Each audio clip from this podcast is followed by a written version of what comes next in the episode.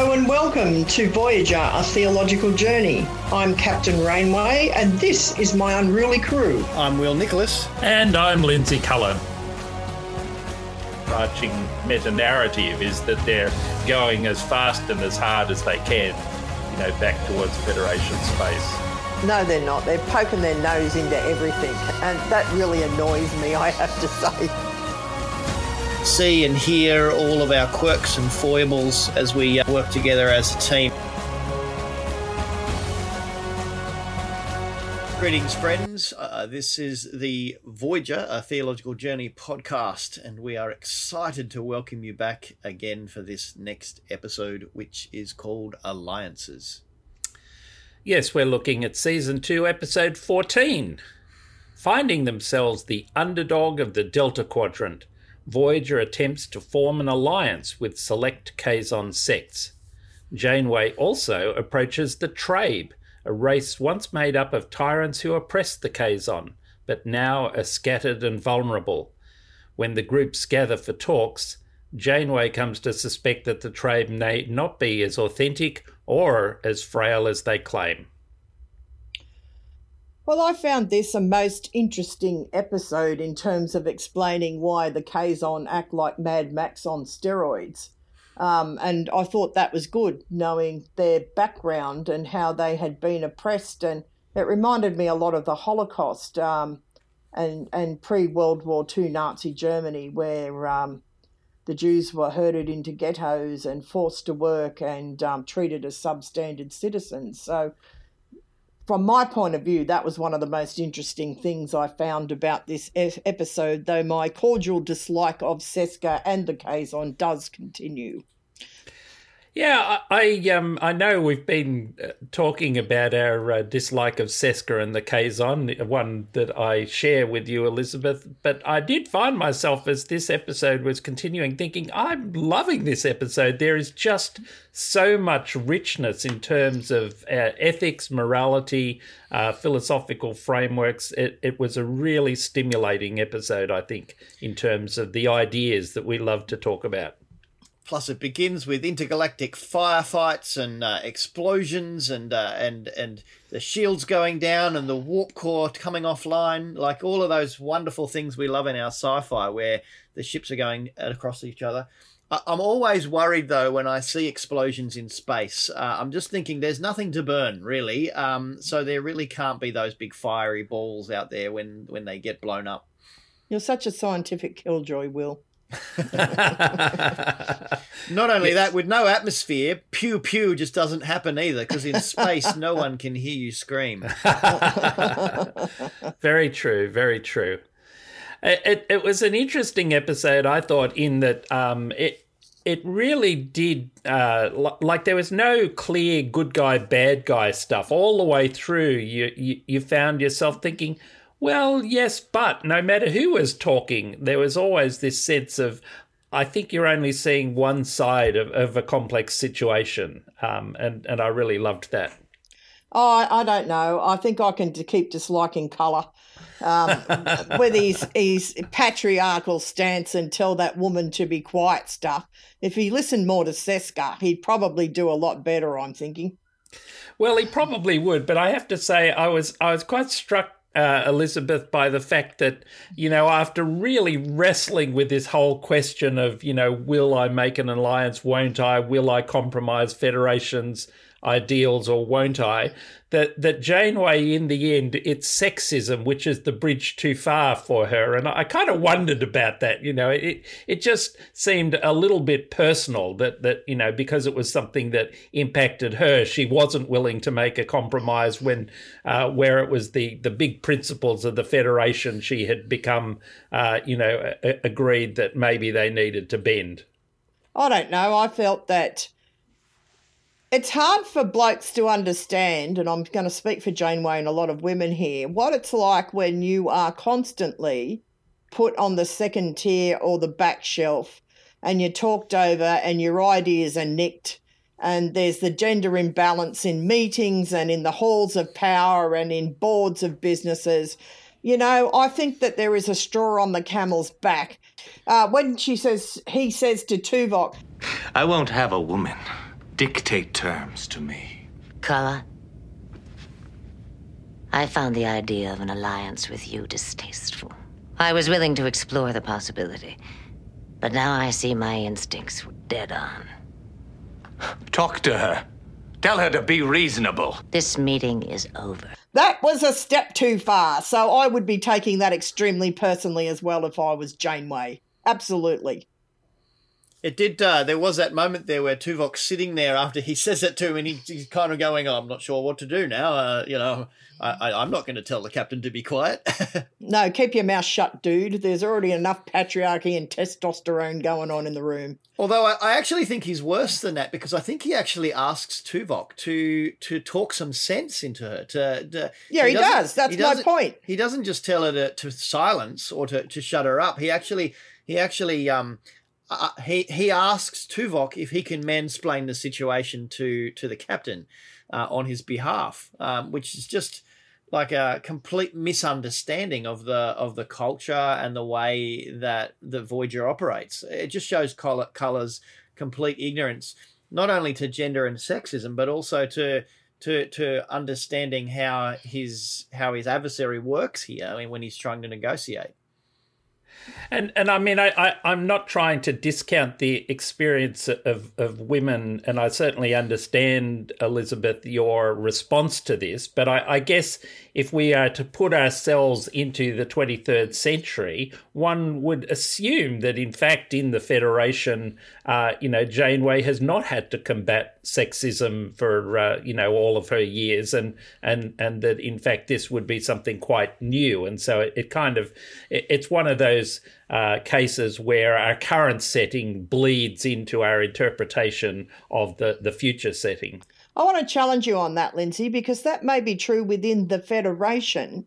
But remember, in as much as I know about Star Trek, which isn't a lot really, but they're encountering these different cultures and species everywhere who have different ways of viewing this and have matriarchies or patriarchies. So she's may not have come up against this sexism in the Federation, but I'll lay long odds she must have encountered it in intergalactic travel and with other species who have cultures that are quite different and are male dominated. Fair enough. So there. I, I just I, I still am blown away by Culluh's apparent ignorance of of the fact that if the if the ship is he seems to think that that Janeway's position is is token only that that she's I guess allowed to bear the honorific of captain, but the men still run the ship. Um, Probably, and, and he, he he's completely missed the point here. I mean, he he he, he has no idea. Well, I think Culluh has no idea about a lot of things, so I don't know why this one would be any different. I mean, he's got a certain belligerence about him that always seems to get in the way of him making sensible decisions. In the episodes we've seen him, most of his sensible decisions are Seska's. Yes. Yes, I mean, there's that scene where Seska is sort of, you know, tempting him him to go to the um, the gathering, the treaty gathering or whatever, and and you know she's saying, and you can be the hero, and and you just see his eyes glaze over, and you think, oh, this guy is so stupid. Yep. Absolutely. And his testosterone is always going to get the better of him. You just know that's going to happen. I don't mean sexually, but I mean in terms of glory and triumphalism and, you know, being the grand mage or whatever he thinks he's going to be. It's that sort of, you know, I can be the top belligerent bloke. He's always going to be his driving factor. Now, I did wonder, and I might be completely out of line here, but I, I do like to throw these things in so that uh, so that um, Elizabeth can um, pull us back into line if we need to. um, but I, I, I, did wonder whether there were parallels here in the Old Testament um, story of King Ahab and his wife Jezebel. Um, there's this sense in which the, the king is a bit of a buffoon who actually has no idea what decisions are right decisions, but it, but his wife is actually the real power behind the throne um, and is trying to to lead um, using using the man's power, and and there is this kind of um, uh, I guess uh, warped feminism that actually says that uh, um, if I can if I can control um, the men, then I can actually see my aims, my my hopes, my dreams come true by actually uh, puppeting the power. Uh. I think Jezebel's problem is in in the way she's written up is she's foreign and she brings her foreign god with her. So you know that nothing good is going to come of this and nothing good is going to be ever said about her. And whether she was a good queen or a bad queen, we will never know because of the bias that this particular story would have been written up with. Certainly, I'm not sure that she's seeking to actually be queen of Israel or the universe. Certainly, she will use her power indiscriminately if that's what it takes to get something that they want. Um, and she's got in the royal um, as queen, she can do that, and she can manipulate the king to do that. It seems to me that's more her objective: is don't get in my way, rather than I want to control the kingdom. Yeah, and I felt that that in a lot of ways, being a foreigner like um, like Jezebel, Seska is in a very similar kind of situation. Um, and and I, I'm beginning to wonder, uh, from a, a I guess a loose writing perspective, what Seska's intentions are now. She seems to be less interested in going home, um, and there are some reasons for that. I mean, she she was a Bajoran who is now revealed to be a Cardassian. She's going to struggle. She's no longer going to be acceptable on Bajor. Um, she may or may not actually find a, a, a welcome reception on Cardassia. Um, has Seska decided to actually just build and make power here uh, in the Delta Quadrant? Yeah, interesting question. I mean, she's also not going to have a, a warm reception from the Maquis, who were her most recent uh, tribe. So, uh, yeah, I think she she's burned a lot of bridges, and um, maybe you're right. Maybe she just wants to, um, you know, create her her own place in the Delta Quadrant. Well, I think Seska is very pragmatic. Um, and I think that she's probably thinking from stuff she said in previous episodes that there may not be a home coming as such, that they may never find their way back in the, you know, they're going to be old and very grey or have to have bred another generation if they're going to not find a wormhole or some other way of transporting them. So I think being pragmatic, she's just decided, well, I'll carve this out for myself and make the best of what I can. And I think that that's what she's doing. And I don't know a lot about Cardassians, but they seem to be that kind of people. They'll just say, right, this is the reality where it is, and I'm going to make it happen. So, just to turn uh, for a moment to uh, another uh, person who is sort of trying to work out what to do in the future, this is a really interesting episode in watching Janeway's uh, progression, isn't it? You know, from a, very hard line sort of uh, stance at, at, at the start of the episode to actually being persuaded by her chief councillors in Chakotay and, and Tuvok that that perhaps uh, they do need to try a different approach, and then at the end, you know, giving her preachy little sermon about "see, I was right all along," and, and we've got to you know be hardline in sticking to our principles. There's just one more thing I want to say.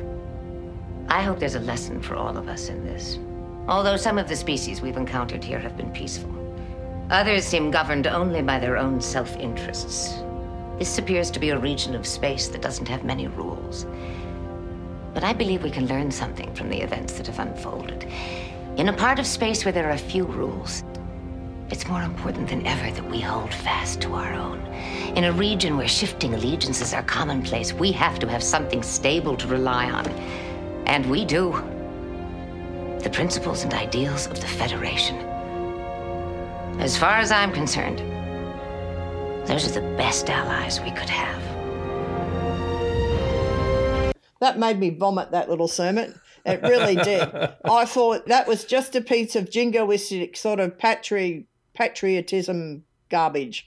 And I thought, I expected better of you, Captain Janeway, than to sort of trot out that this I mean, she should have waved the American flag while she was at it. what, what, else does she have? I mean, she's far from home. She doesn't have any other structure. She's now the president of her own United States. I mean, she has to work out um, how to keep the crew together. And and I think that's one of the things that really does strike at the heart of this episode is that um, when it's talking about alliances, it's another double meaning title because yes, it's about the alliances of the Kazon, but it's also about how this community on Voyager holds together. That that confrontation that she has um, with uh, crewman Hogan in the mess hall. um, is a, is a real testing point for Janeway um, as she she finds that not even Chakotay is actually supporting her current decisions, um, and that she she has a potential mutiny on her hands. I didn't quite get that because you've got um, apparent opposition to Janeway trying to negotiate with the Kazon. But then Hogan's found talking to Torres about trying to get an alliance with Seska. I yep. mean, an alliance with Seska is an alliance with the Kazon dude. Get your facts right.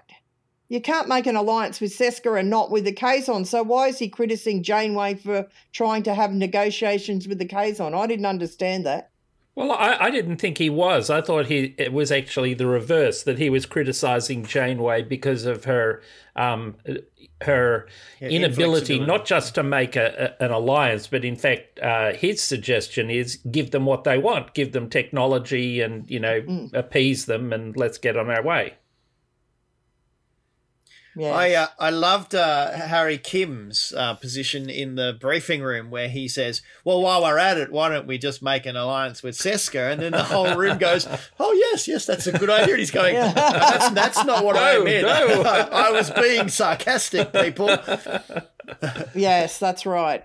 I thought Harry Kim's eyebrows got a very good workout in that scene.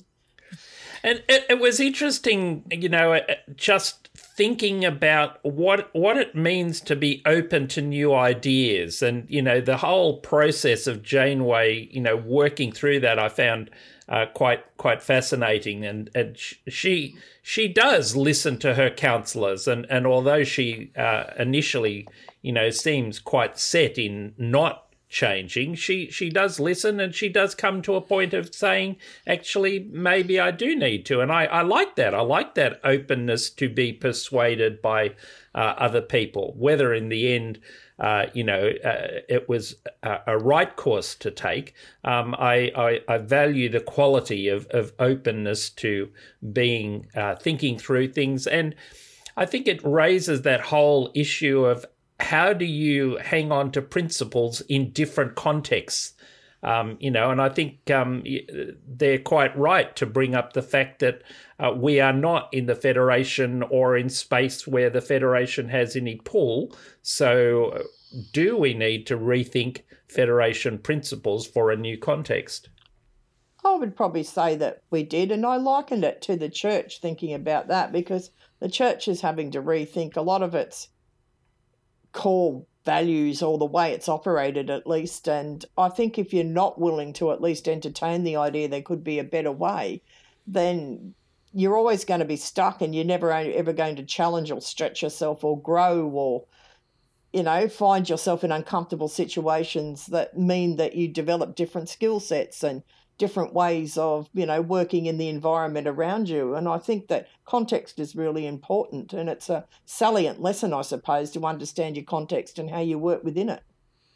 It's a lot easier too to actually um, stick to principles and to hold to ethics when you have power when when things yes. uh, and I and I think for me that's what the Trabe really opens up in this episode for me is that um, we're kind of guided to to to to trust them. We see them as a as a as a, an afflicted group of people in a vulnerable position, um, and and they make use of the situation to to take out their biggest threat, which is actually not just one Kazon, but but but all the Kazon, and and whilst I'm not advocating that you know flying a starship outside the office window and blowing everybody up is actually the best option, I can understand how they came to the point where they said we need to compromise our, our, our ethics here in order to achieve a greater good, which is actually to be free of of the Kazon who who are treating them. I mean, sure, in the past the Trabe have treated the Kazon badly, but but there seems to be an escalation and a never-ending escalation of poor treatment. And so I kind of understand why the Trabe have actually stepped up um, to this and said, let's let's use the opportunity to actually um, um, take out the Kazon once and for all. I'm afraid I'm going to call you out on that one, Will. Yep. I mean, I, I think I think that that when I, I listened, and maybe it's my subconscious remembering how the episode uh, ends, which I certainly didn't consciously as I was going through it, but uh, I mean, I never trusted the Trabe. And and I think it was the description, you know, where they're sitting at the table, and I, thought, oh, Chakotay, you've really blown it. Where Chakotay says, oh, it happened thirty years ago, and the Kazon is still trying to punish you, and and the Trabe responds, remarkable, isn't it? Most of the Trabe who persecuted the Kazon are dead or old men by now. Most of us were children, and I thought this is exactly the the white defense of colonialism. You know, it wasn't me that enslaved people; it was my ancestors. I wasn't even born. I'm innocent. It happened a long time ago. Can't we just forget the past and and let bygones be bygones? It's it's it's really distasteful, I have to say. I agree with Lindsay. And I found myself not trusting the Trabe. I didn't think the Trabe showed any remorse, really, that looked remotely sincere to me, about how they treated the Kazon. If you suppress and ghettoize and enslave a people and punish them with brute force for a long, long time, you can expect them to have a pretty large chip on their shoulder when the tables are turned. And we see that play out in modern politics in the Middle East, for example. Um, and I think that both of them are showing the results of who they are. The, I think that the Trabe are still carrying a lot of hubris from the past about who they were. I think, given half a chance, they'd put the Kazon right back in those ghettos and enslave them. And the Kazon have developed this warlike defense to this ever happening again to it. And one of the things that startled me is nobody ever says, really, so that's why the Kazon act the way they do. So that is why they've bred themselves to be this warlike patriarchal race because they've probably taken some oath no one is ever going to do this to them again. And I found I had a lot more sympathy with the Kazon, who I've disliked rather a lot. You know, learning of this background, this punitive background that they've come from. No wonder the way they, they are the way they are. Sympathy for the Kazon? I'm sorry. I can't I believe have. I'm hearing this. I can't believe true. that after all that we've been through, that we've struggled and wrestled with them and that we, we detest and hate them. That certainly don't they deserve to be put in their place? And and I mean I just I just think, you know, like it's it's it's time I think actually to to uh, I, I you know I think I think Janeway missed an opportunity here. They could have got rid of them once and for all. Mark my words, this is not the last we hear of the Kazon. I'm sure it's not. They'll be There- back. there are serious consequences for this, and and I I I'm, I fear for the future of uh, of Voyager, whilst ever the Kazon consider continue. I think that the utilitarian approach here is to actually get rid of this enemy once and for all, and and and the Trabe. The Trabe are up for this, you know. That I could, I can see that for their very survival, they were actually looking to uh, to wipe these people out. I'm sure you're being deliberately provocative, um, Will. But I can't help thinking of Solomon, who I preached on on Sunday, because there's two Solomons. There's the Solomon of wisdom that we all know and love and remember, and we tell that story about the women and, and the two women and the baby, etc. And um, about Solomon asked for wisdom and not for riches. And then there's Solomon number two that the lectionary thoughtfully expunges from our reading, where he knocks off in quick succession high priests and commanders and his older brother and a relative left of Saul's and anyone who could conceivably have a claim on his throne gone. This 20 year old young man ruthlessly eliminates the lot. Um, and I can't help feeling that that is not the way forward. What if the way forward really was what Janeway thought they could try and do to actually try and negotiate some sort of treaty between them and achieve a peace? I mean, Chakotay talks about even if it's just for a short time, people may get a taste for peace, and that in itself may start to change the dynamics of that quadrant. I mean, I felt that the Trabe could have given that a go. I know he was trying to eliminate everyone, but it, they weren't even willing to try. Have I slipped into a parallel universe? Um, maybe Elizabeth is now actually suggesting that they should be sticking their nose in where it doesn't belong and organising a stability and a, and a sense of peace and and uh, and and and freedom in a they just got to put the put their accelerator on and get out. You know, they're, they're not here to actually fix the problems between the Kazon and the Trabe. They're here to get home. I would agree with you if the Kazon didn't keep attacking them. So because the Kazon keep attacking them, I think it's got to a point they're not going to just get away from them. They've got to find a way of dealing with them. And just coming back to the um, Trabe and their colonialism for a, a, second, I think one of the notes that I took is that when the fellow's talking about the way that the Kazon were treated um, and and so forth, that there's an indication of remorse. Now, perhaps it's put on as we discover later, but even if it was genuine, there's an indication of remorse, but there's no sense of real justice making, no. of of reparation or bringing back uh, you know, into a, an appropriate state, uh, the Kazon. It, it's purely, oh, I'm sorry that that happened to them, but hey, you know, I was a child, I can't be blamed. Let's get on with it. But what would that um, look and I like? Think that's what's missing. How would the Trabe do that? Um, they, they, they don't have the power to do. They're they're now um, uh, uh, uh, the weakest tribe. Um, they they no longer have the infrastructure or the capacity to to to make reparations or or find any way. Like I, I'm not sure how the Trabe actually orchestrate what you're talking about. Well, well they could try with Voyager. Go exactly, on, exactly what I was going to say. Exactly as Elizabeth said, they they could have given this opportunity, uh, you know, a chance. And it may not be reparation in terms of monetary stuff or anything like that, but it may be even we've found that apologies can have great symbolism. We have found that in our own society. Even a formal apology to say, look, we really screwed this up and we've got no money to give you to actually make up for this. But let's work together and we'll help you build cities or we'll help you grow stuff or we'll help you trade or whatever it is they can do. There must there's always things you can do in kind to show your goodwill and to show that you're willing to make amends for the past, I think. And with Voyager, they become more of a force and they've got more negotiating power. But he wasn't even willing to try that. He was just hell bent on blowing Kazon Majes into whatever the next world is. I, I did. Uh, I'll settle down now. Um, but I did. I did love that um, that moment where you know they, they said Right, someone has accessed the the the plans. Um, so someone is going to try to leave early. And yes. at one stage, Maje Culluh gets up and is making a speech, and then he looks like he's going to leave, and so everybody goes for their like everybody tenses up, um, but he just goes and gets a drink and then comes back, and and yes. so so we're being guided by the writing to assume that the traitor in the midst is actually one of the Kazon because that's believable um, we we we've we have the same at least just for a moment. I think the same mistrust of the Kazon that has motivated the Trabe to actually take the actions they've had. I, am certainly not wanting to say, look, I think the Trabe did the right thing, but I'm I guess I'm wanting to say where in this kind of you know um, uh, uh, lesser of two evils situation that the Trabe Trabe's decision is understandable in their desperation.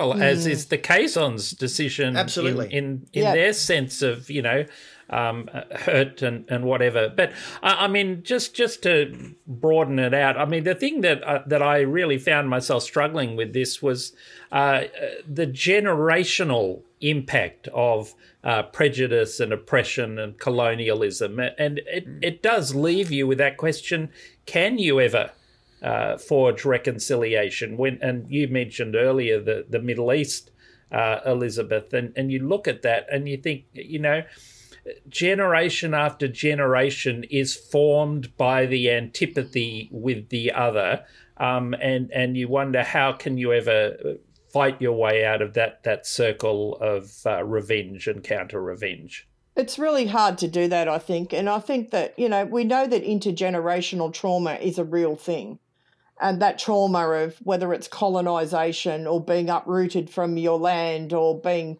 punished in ghettos or whatever it is, um, that intergenerational trauma is real and it does pass down from generation to generation. And it takes a real concerted effort to actually try and interrupt that and replace it with a different narrative and replace it with a different way of thinking and way of being. I mean, individual people do manage to do it And, and in the Middle East, for instance, you have Palestinians working with Israelis and Israelis working for Palestinians. Unfortunately, they're not in charge and they may not be the majority.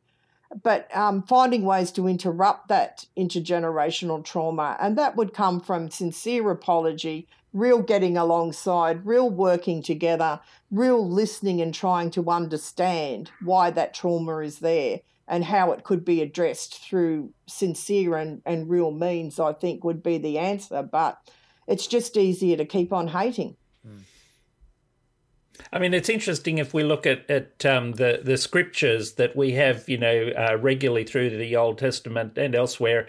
Um, this reference to, you know, the sins of the the fathers being visited upon the children, and and that that generational thing does happen, not in a sense that somehow the children are guilty uh, for their parents' sins, but that they live with the consequences. Um, and and often, as we see, the part of the consequences are are uh, engendering the same hatred and antipathy and and and so forth in the next generation. But I, I think one of the one of the really beautiful things in Scripture is the idea that God's graciousness actually extends to the thousandth generation. And so, you know, perhaps as as Christians, as followers of of, of Jesus, we're asking the question, how do we be agents of a graciousness and a love that might extend to a thousand generations, not just from uh, the the parents to the children. Well, I, I think um, uh, moving on from there, I think it's actually uh, important for us to recognize too. Um, I, I love the part in it where um, uh, Tuvok is actually uh, talking to Janeway. Janeway's stuck; she can't continue to have the conversation with Chakotay because he's clearly got his own agenda and is is being swayed by the by the Maquis position. Um, so she goes to to talk to Tuvok um, just as a sounding board, and he tells her the story of Spock um, and his um, mm. work with the treaty with the Klingons, and and and I guess in many ways the Klingons have all of the aggression and tri- tribalism um, of of the Kazon. Um, and and strategy as well. Like, and so they're a far more dangerous adversary. And and um, and Spock actually in that in that scene in the undiscovered country goes to um, Kirk, his captain, and says, This is the way forward. This is what we must do if we're to have stability and peace in our part of the galaxy. We volunteered.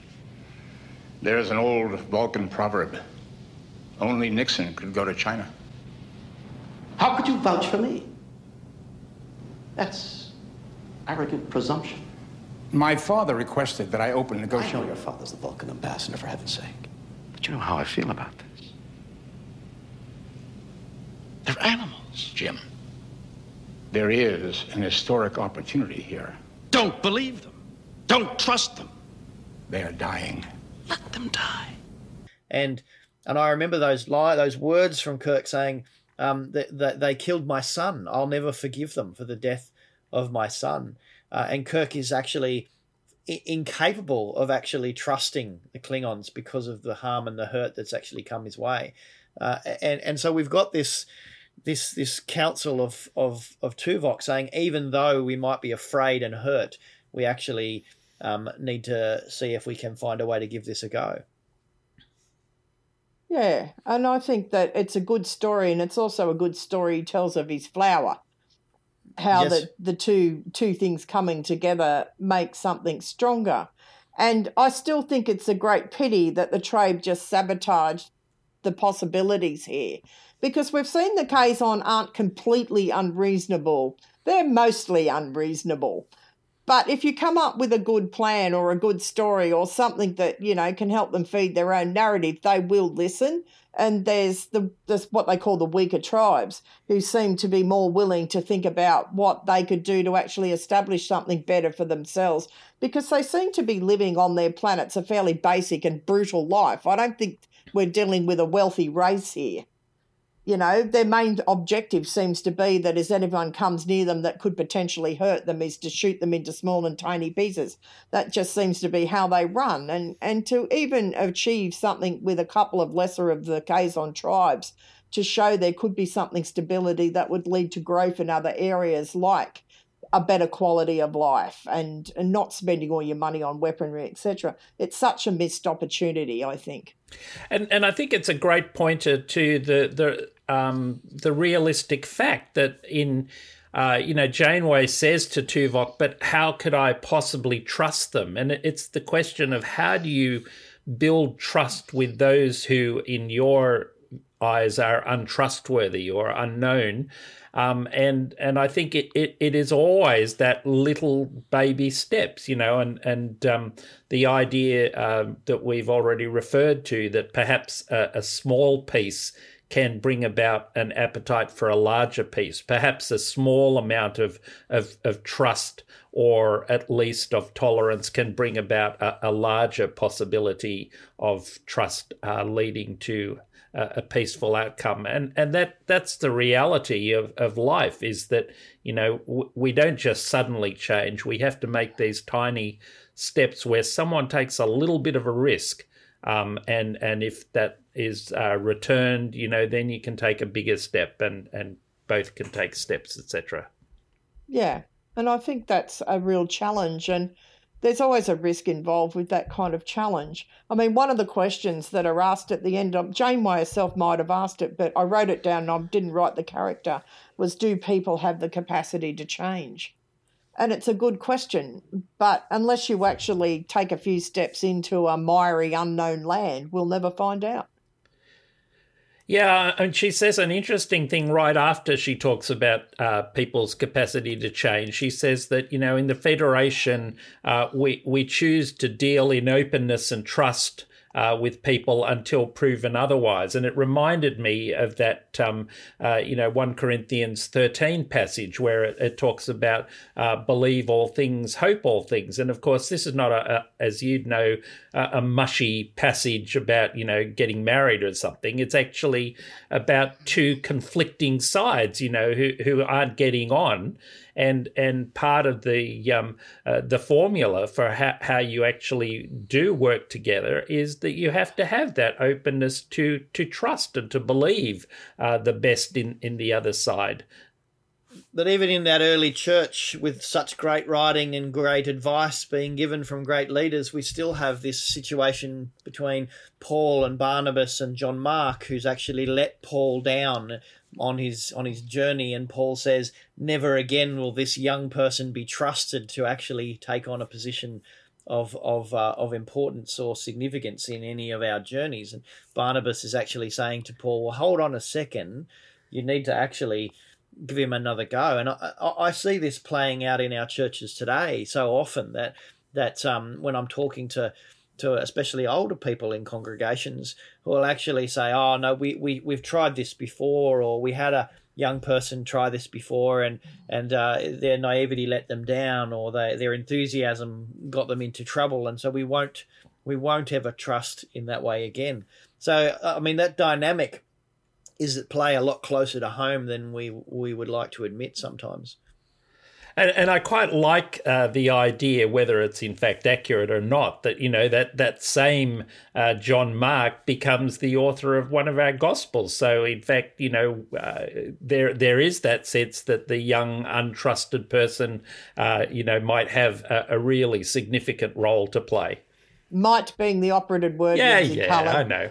he might have written it. He probably didn't. I'm well, just going to say that for historical um, necessity. I think there's got to be space for playfulness as well, uh, and and and I guess fanfic in the biblical narrative. I, I love the idea that the uh, the young man who runs off without his cloak from the Garden of Gethsemane might have been the author Mark himself um, in that situation. Um, I'm probably willing to give that one more credence actually than the John Mark theory, simply because why would you write that scene in unless it had something personal to say to you? It was John um, Cleese. He added that bit in. Um.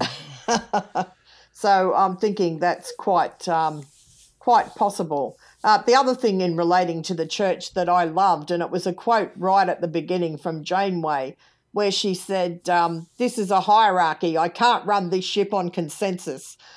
And I thought um, that's got to be something that speaks to the uniting church. Well, uh, I mean, it, it's fascinating, isn't it? Because it's part of that, uh, you know, even when she goes to Tuvok, uh, and, and, comes into his room that that he's quite taken aback. You know that that sense that here is someone that we see as her most trusted advisor, the person she's leaned on, and and yet this has been purely in a leadership capacity. You know, such that he can remember that the times uh, she's been in his cabin. This is not a, a comradeship. It, it's purely uh, a, a, leader and a trusted advisor. And and yeah, I, I mean, it's interesting.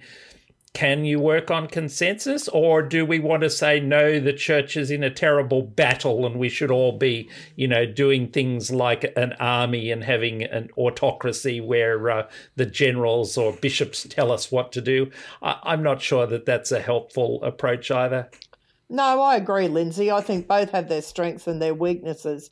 And I think the Uniting Church, I'd probably rather run with consensus than a bad bishop because you can't get rid of them. Where with its consensus, at least, you might change the current environment if it's not conducive to what we need to do. And I think the, the beauty of consensus is that it actually uh, leads us regularly to be engaging with these issues of how do we work across councils of the church? How do we work with people who may have a slightly different agenda?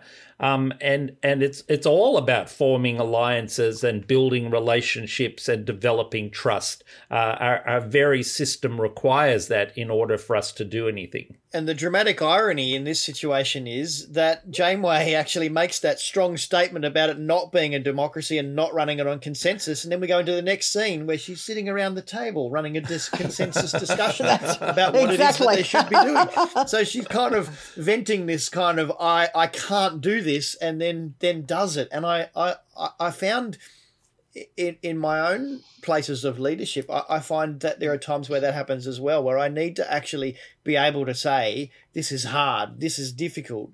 Um, maybe even I don't want to do this, um, but then do what it is that I, I, I, I don't want to do anyway. Like, I, I, I think that's the mark of a great leader is when they can actually air their, their, their concerns and their vulnerabilities um, and and and and take take the hard path anyway.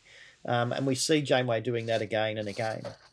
We do, and I think that's one of her strengths. Well, I believe it's one of her strengths that she does listen to others. She is willing to step out and take risks. She does consider different opinions to her own, and she takes advice. And she's not just saying like, um, our our Kazon Majes would probably say, I am the big buffy bloke and I'm in charge and this is how it's going to be done. Yeah, I think um, one of the interesting things in terms of Janeway's leadership that is kind of uh, tested in this particular situation is is that tension between loyalty to the crew versus loyalty to some wider picture. Uh, in in her case, of the Federation, and this is one of the thing which which is it is it Hogan um, is is confronting. Um, you know, is this this sense of how can I trust a captain? who I think and who has actually, in fact, said so openly, would rather see our whole crew and ship destroyed than break the Federation's principle of, you know, allowing technology to fall into the others. And, and so there's a real wrestle there.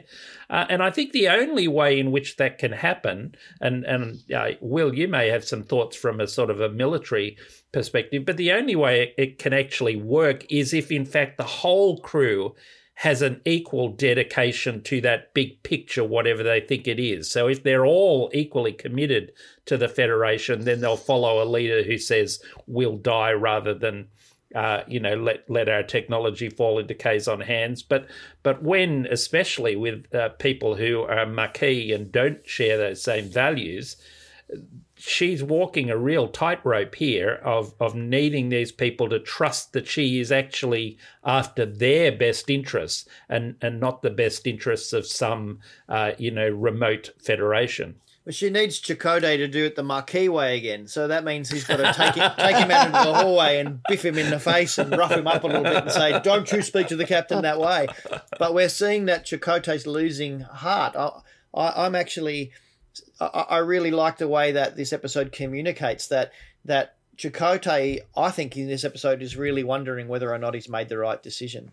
Um, I, I think he's beginning to ask himself the question: Could I be a better captain? Um, and and I think that's an interesting counterpoint to Maje Culluh, who's outright saying, "I'm a better captain," and he's not. Chakotay's actually having this internal wrestle and, and actually saying, "Well, what what what will it mean if I actually do need to actually take control of this ship?" Um, they did another weird thing too that they often do in Voyager along these lines.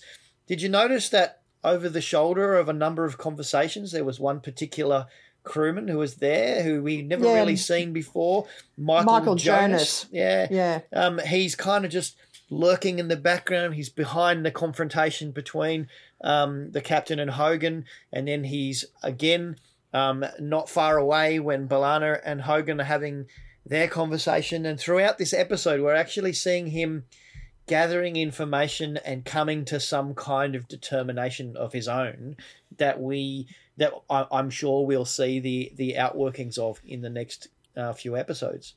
Well, I was wondering about that because we know he contacts this um, other character on um, uh, the Kazon ship to try and talk to Seska. Yep. And we don't actually know. Oh, and we see him talk to the character, and he seem, and we assume he's talked to Seska from conversations that occur with her and um, Culluh later. But I didn't know what happened to him. He seems to just disappear from view at that point. Yeah. And we, I don't know if he's detected in this sort of surreptitious communication or not. I wasn't sure about that. Did I miss something? No, I think it's all kind of just sitting there in the background at the moment, um, waiting to to to bear whatever fruit it's going to bear later on. His name begins with J and ends with S, so we can kind of assume from the biblical narrative what kind of character he's going to be. I think I'm not saying An Jesus, absolute I'm wuss. saying J, he's going to be this Judas kind of character. I think um, it's going to be a bit of a, bit of a worry for the crew. Just um, talking about Chakotay and, and that um, sense of wrestling you were talking about, it, it's interesting that uh, uh, an opposite dynamic is happening uh, with B'Elanna, who Yes. in earlier times has been, you know, the one who has has has had this shakiness about her her loyalty to the Federation or to Janeway or whatever. But in this particular one, she's the one who says, "I just can't listen to it if you're going to criticize the captain." You know, she's she's very steadfast. Yeah, she is. Yep. And she can articulate, I thought, quite well why she is. And you wonder, I have to wonder what this single dude, this Michael Jonas, thinks on his own he can do. What's he going to do? Rip out some transporter technology and beam it over? I mean, He could do that. he Oh, could We've do that. already had people trying that kind of stunt, haven't we? Yeah. You know. Well, that was the case on themselves, though, with Seska behind that. He and could. you'd think that Culluh would have learned from that, that to listen to her, but he hasn't clearly. he, he's clearly working in engineering. He could bring the ship to a complete stop. Like he could, he could like drop the shields at a bad moment. He could. yeah, like, that's true. There are so many things that he could do that would be bad. Um, But he can only destroy himself. If he's going to be on board and drop the shields and not transport himself on, then he's going to be just as dead as if he was not doing that. so he's got to be careful. He's got to be careful. I, I, uh, I wonder too, and and I, I, we know this is not the case because we we know B'Elanna and we've just been through the last episode with her. So she's had this, this uh, as as um, Lindsay put it last week, this come to Jesus moment where she's beginning to question what she believes and how she stands. But other members of the Maquis may actually suggest, well, she's been bought off. Uh, she's been given positions of power and responsibility. The captain has has clearly um, uh, manipulated and induced her to to side with her, uh, and that now it would cost B'Elanna power, uh, prestige, and position to actually confront the captain in the same way that other members of the Maquis want to do. Well, that's possible in their thinking. I'm not sure that's what B'Elanna would be seeing it as, and it's not Not sure. at all, no. As the viewer, with the great overview, of course, we're sitting there like, you know, we're up in the gods, so to speak, and we can see the whole thing unfolding. And we know that B'Elanna is not being manipulated at all. She's come to that conclusion herself. But we're all caught in the programming of our own culture often. Like there's a sense in which um, the Maquis have to jump some fairly large hurdles, just like the, the Kazon do, uh, and the Trabe do to actually be be more than they are. Like there's a call to be to to to actually um, be able to trust enough to be beyond where we're at. Um, there's a there's certainly a leap of faith there, and B'Elanna's taking that leap of faith um, because of her her her experiences with the captain and and other experiences but but not everybody has actually had her journey, and so they're still stuck in this other place where they haven't haven't made that leap yet. That's true, but pragmatically, what do they actually expect to happen? What do they actually want to happen pragmatically that's different from what's going on? Yes, they're sick of being fired on, but we've just shown that there's not going to be a truce with the Kazon or anyone else in that quadrant. So, you know, what do they expect to achieve by not sticking together? Because a divided ship is a doomed ship, I mm. would have said. Yeah, And and I think that that's the thing is is that it's it's that wrestle about we know better. It's not necessarily that they they want to part company. It's that they want to be in control of the agenda, and and there's not a sense of trust that uh, Janeway or the Federation officers um, are, are are going to do the best thing for them in terms of uh, enabling them to return home safely. And so, you know, for the Maquis, it's it's always and and I think it buys into the whole ends justifies the means sort of thing that that if if you like the Maquis are, are, are always sort of projecting a very practical, we'll do whatever it takes to achieve our aim uh, sort of approach, whereas the Federation is often portrayed as being the other end of the, the spectrum. We'll stick to our principles, even if it even if it you know hurts us, sort of sort of a, a approach. And so that's part of the tension, I think, in those two groups. And I have to say that in uh, Janeway. Uh, wrestling with this at the start.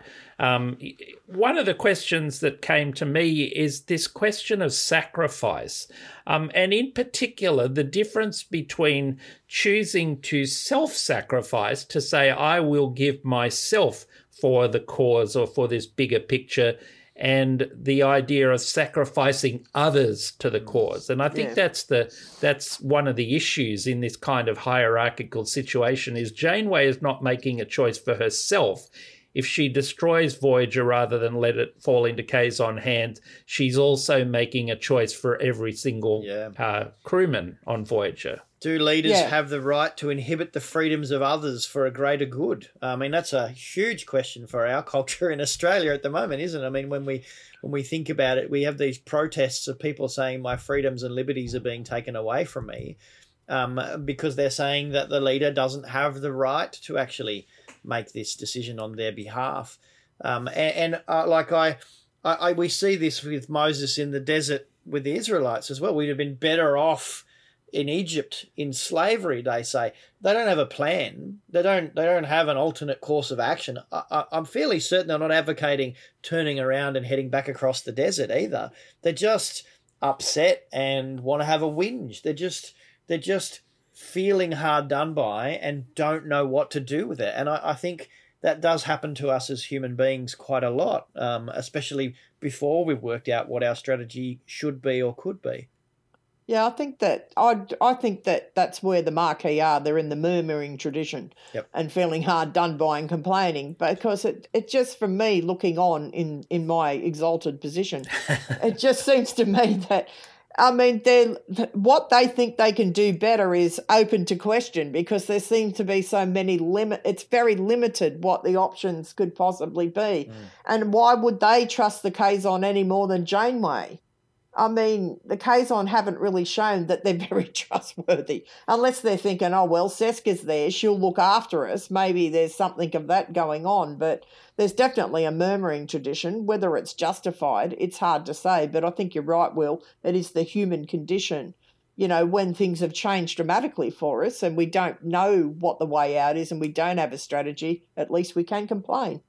Well, and one of the other things that that Will pointed to is that that tension uh, of you know individual freedom versus the collective. But I I think yeah. it's interesting that for us in a society like Australia, it, it is very much a collective decision. Like uh, uh, the the truth is that you know um, our, our premiers didn't roll tanks out on the streets uh, you know, to enforce lockdown. Instead, in New South Wales, we have the, the picture of a premier getting on uh, the TV day after day, practically pleading people to do the right thing because we recognise that in our society, while there are some uh, parts of, of uh, our, our society which enable some level of control and police and fines and whatever, that in the end, people will do the wrong thing unless they choose not to. And it's actually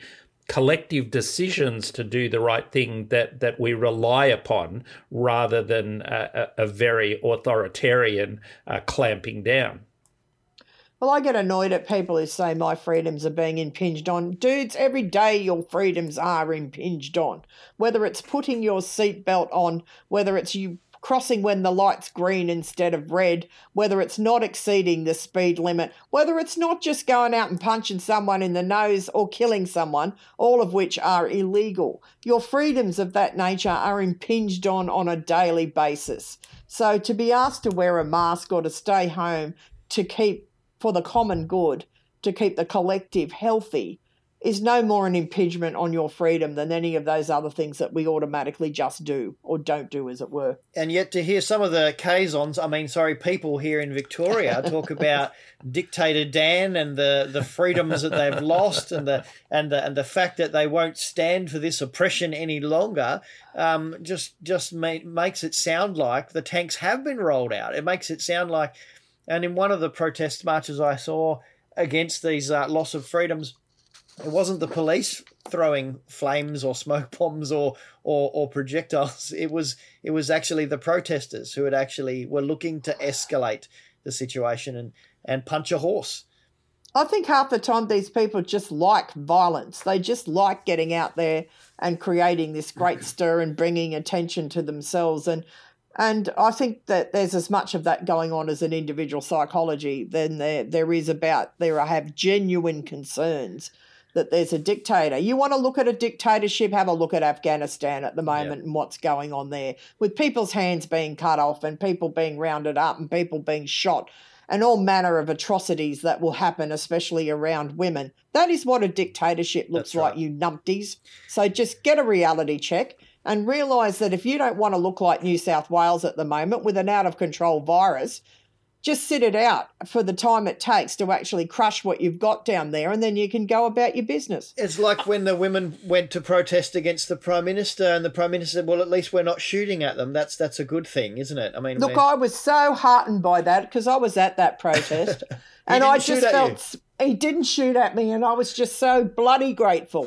I think actually uh, uh, raising Afghanistan and the, the terrible things that are happening there is interesting in this context because it, it does uh, occur to me that that you know the only way for the world to get out of that situation is not the imposition of Western values, but actually some kind of messy, horrible process that that honors the fact that for whatever reason, uh, the Taliban in Afghanistan have the support of many people, and I think this is one of the things that you know we we recognize in these conflicts is that is that forces that we often see as entirely evil or inimical um, would not continue to thrive if there weren't a, a, lot of people who see something about their cause or the rightness of what they're doing. And I think, you know, that was the original uh, impetus for much of the, the Taliban's popularity was that they actually did,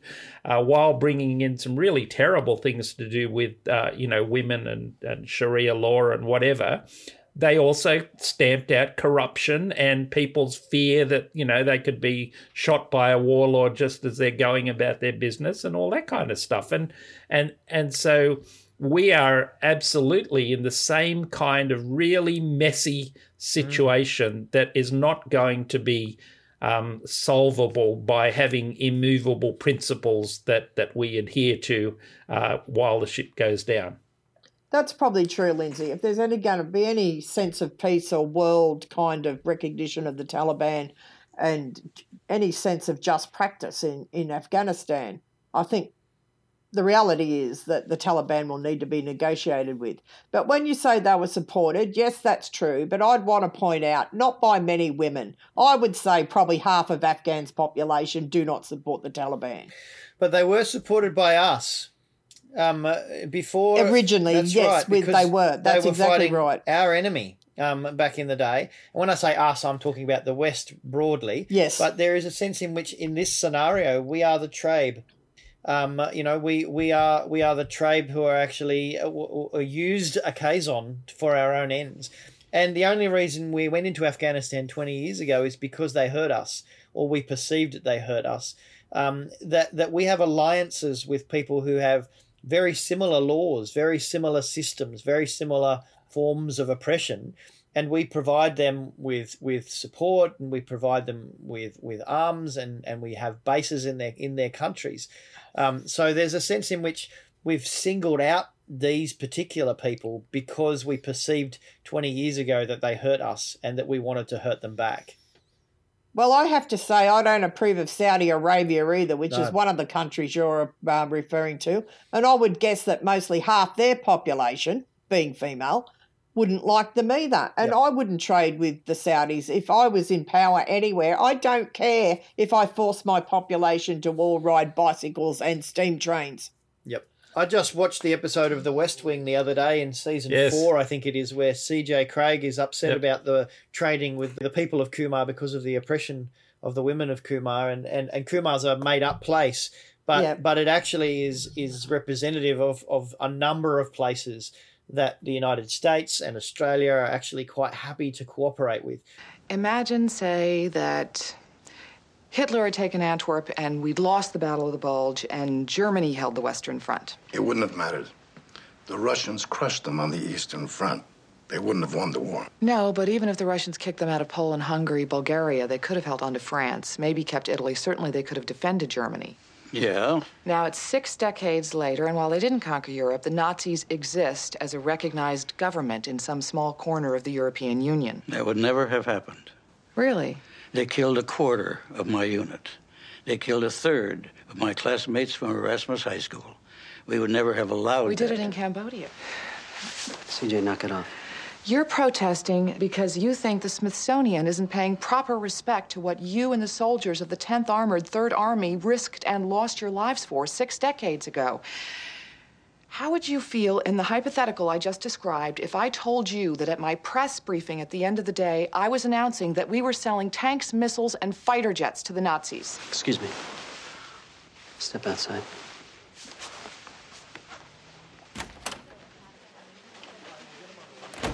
Look. You know, if I was living in Qumar, I wouldn't be allowed to say, shove it up your ass, Toby. But since I'm not, shove it up your ass, Toby. The difference here, and we have to be very careful that we don't become Trabe in this, is that the Trabe strongly believed that they had a moral authority and a right to actually do what they did. And and we do that too. We we do that all the time. Um, we are the Trabe. We are, but sometimes the intervention is necessary. I have to say that I'm not an out and out 100% pacifist. I prefer peace. But there's also situations where I think that, you know, some sort of coercion, not necessarily force, but, you know, whether it's trade sanctions or not trading or not recognizing a country, but taking stands. And it may be that you've got to go to arms to actually release people, like in the Second World War. I don't know what would have happened if we didn't have that war. I don't know the answer to that in terms of the six million people who were already exterminated and how many more would be exterminated and whether those folk would ever have been released. And I look at Saudi and I wonder the same thing. So I don't think it's clear cut. And it's not just that I've got, I think my morals are superior. You know, I look at Saudi Arabia where the princess really tried to get away, but she was betrayed and no one's heard of her since. That's the daughter of the king there. Mm. You know, she's probably been exterminated or living in a little dark hole and being tortured because that's what they do. I I just find that outrageous. I find that America sending people to Egypt being tortured. We know they did it. I find that outrageous, and it's not because I'm sitting here thinking I'm morally superior. I, I that doesn't occur to me. It's just the idea that we collude with these regimes that just do these dreadful, dreadful things. I find it really upsetting, and I would rather do without oil and find another way than collude with these people. I, I mean, I, I think you're absolutely right, uh, Elizabeth. That, but what you illustrate is exactly what Janeway said, which is that you know when you get down in the mud, uh, you know you, you you get muddy, and yep. and and all of these uh, realpolitik solutions to different problems, whether we intervene, whether we don't, whether we ally with a a, a, um, a a regime which does terrible things or whether we don't we're always having to compromise and i think that you know one of the things that that happens in this particular story towards the start is that there's this recognition by janeway and the crew that Uh, the minute you make one compromise to your principles, you have to make others, and one thing leads to another, and and and it's so difficult to walk that line, isn't it? And I think yep. for me, one of the things that I, I wonder about is the extent to which we frame things from our mindset. So we look at a country and we assume that the, the people there want to be, you know, brought freedom and that they're just waiting for us to intervene and, you know, bring Western values to them so that, that they'll all be happy. And, and I think what we've seen in Afghanistan is that the assumption that what Afghanistan really wanted was a Western form of, of democratic government was just not correct. Um, yeah. and, and our assumptions, you know, drove an intervention which in the end has, you know, caused what, uh, 20 years of misery and, and things aren't any different than what they were. Well, it's not 20 years of misery. Just to backtrack that a bit, because that 20 years allowed women to be educated, to take work, to actually be free, to not be have their tortured or be buried up to their neck and be stoned, this is what was happening under the Taliban, and at least Western occupation stopped that. And it allowed women to be educated and to actually get work. And we know that they liked that, and they're absolutely terrified that that is all going to be taken off them. So it's mixed, mm. it's not straightforward. Oh, absolutely. Absolutely. Never is. Well, look, it's been a fabulous opportunity to talk through quite a a, a, a lot of really difficult topics, and we've I think each of us have gotten quite muddy in the process of uh, attempting yes. to work through our own moral superiority during today's episode. If you um, um, have strong opinions about this, um, then we want we want to hear them. So please um, leave your comments and thoughts on um, Facebook page Never Odd or even um, or uh, on the oddrev.com website. Um, also, if you're looking for something to fill the hole in your life that's been left by um, the the Deep Faith Nine podcast being in recess, um, we've got a another couple of series on Marvel. Loki comes out um, came out last week, uh, so you've got the opportunity to catch the Loki podcast, which was released last Friday. Um, and you can um, you can explore all of the great themes of predestination, um, of of free will, of power, uh, of uh, of the of of of what it means to be a victim and what it means to be an oppressor, all, all in that first episode of Loki, with a whole lot of time travel thrown in as well. So uh, there's there's lots to check out, um, and um, I uh, I guess I'm going to call for any final thoughts if there are any final burning thoughts that we wanted to get through after today's episode.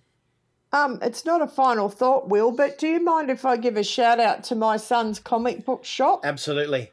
Um, my son owns a really great comic book shop in Canberra, which of course is shut because of lockdown, and he's still got to pay his rent and his bills. So it's D's Comics.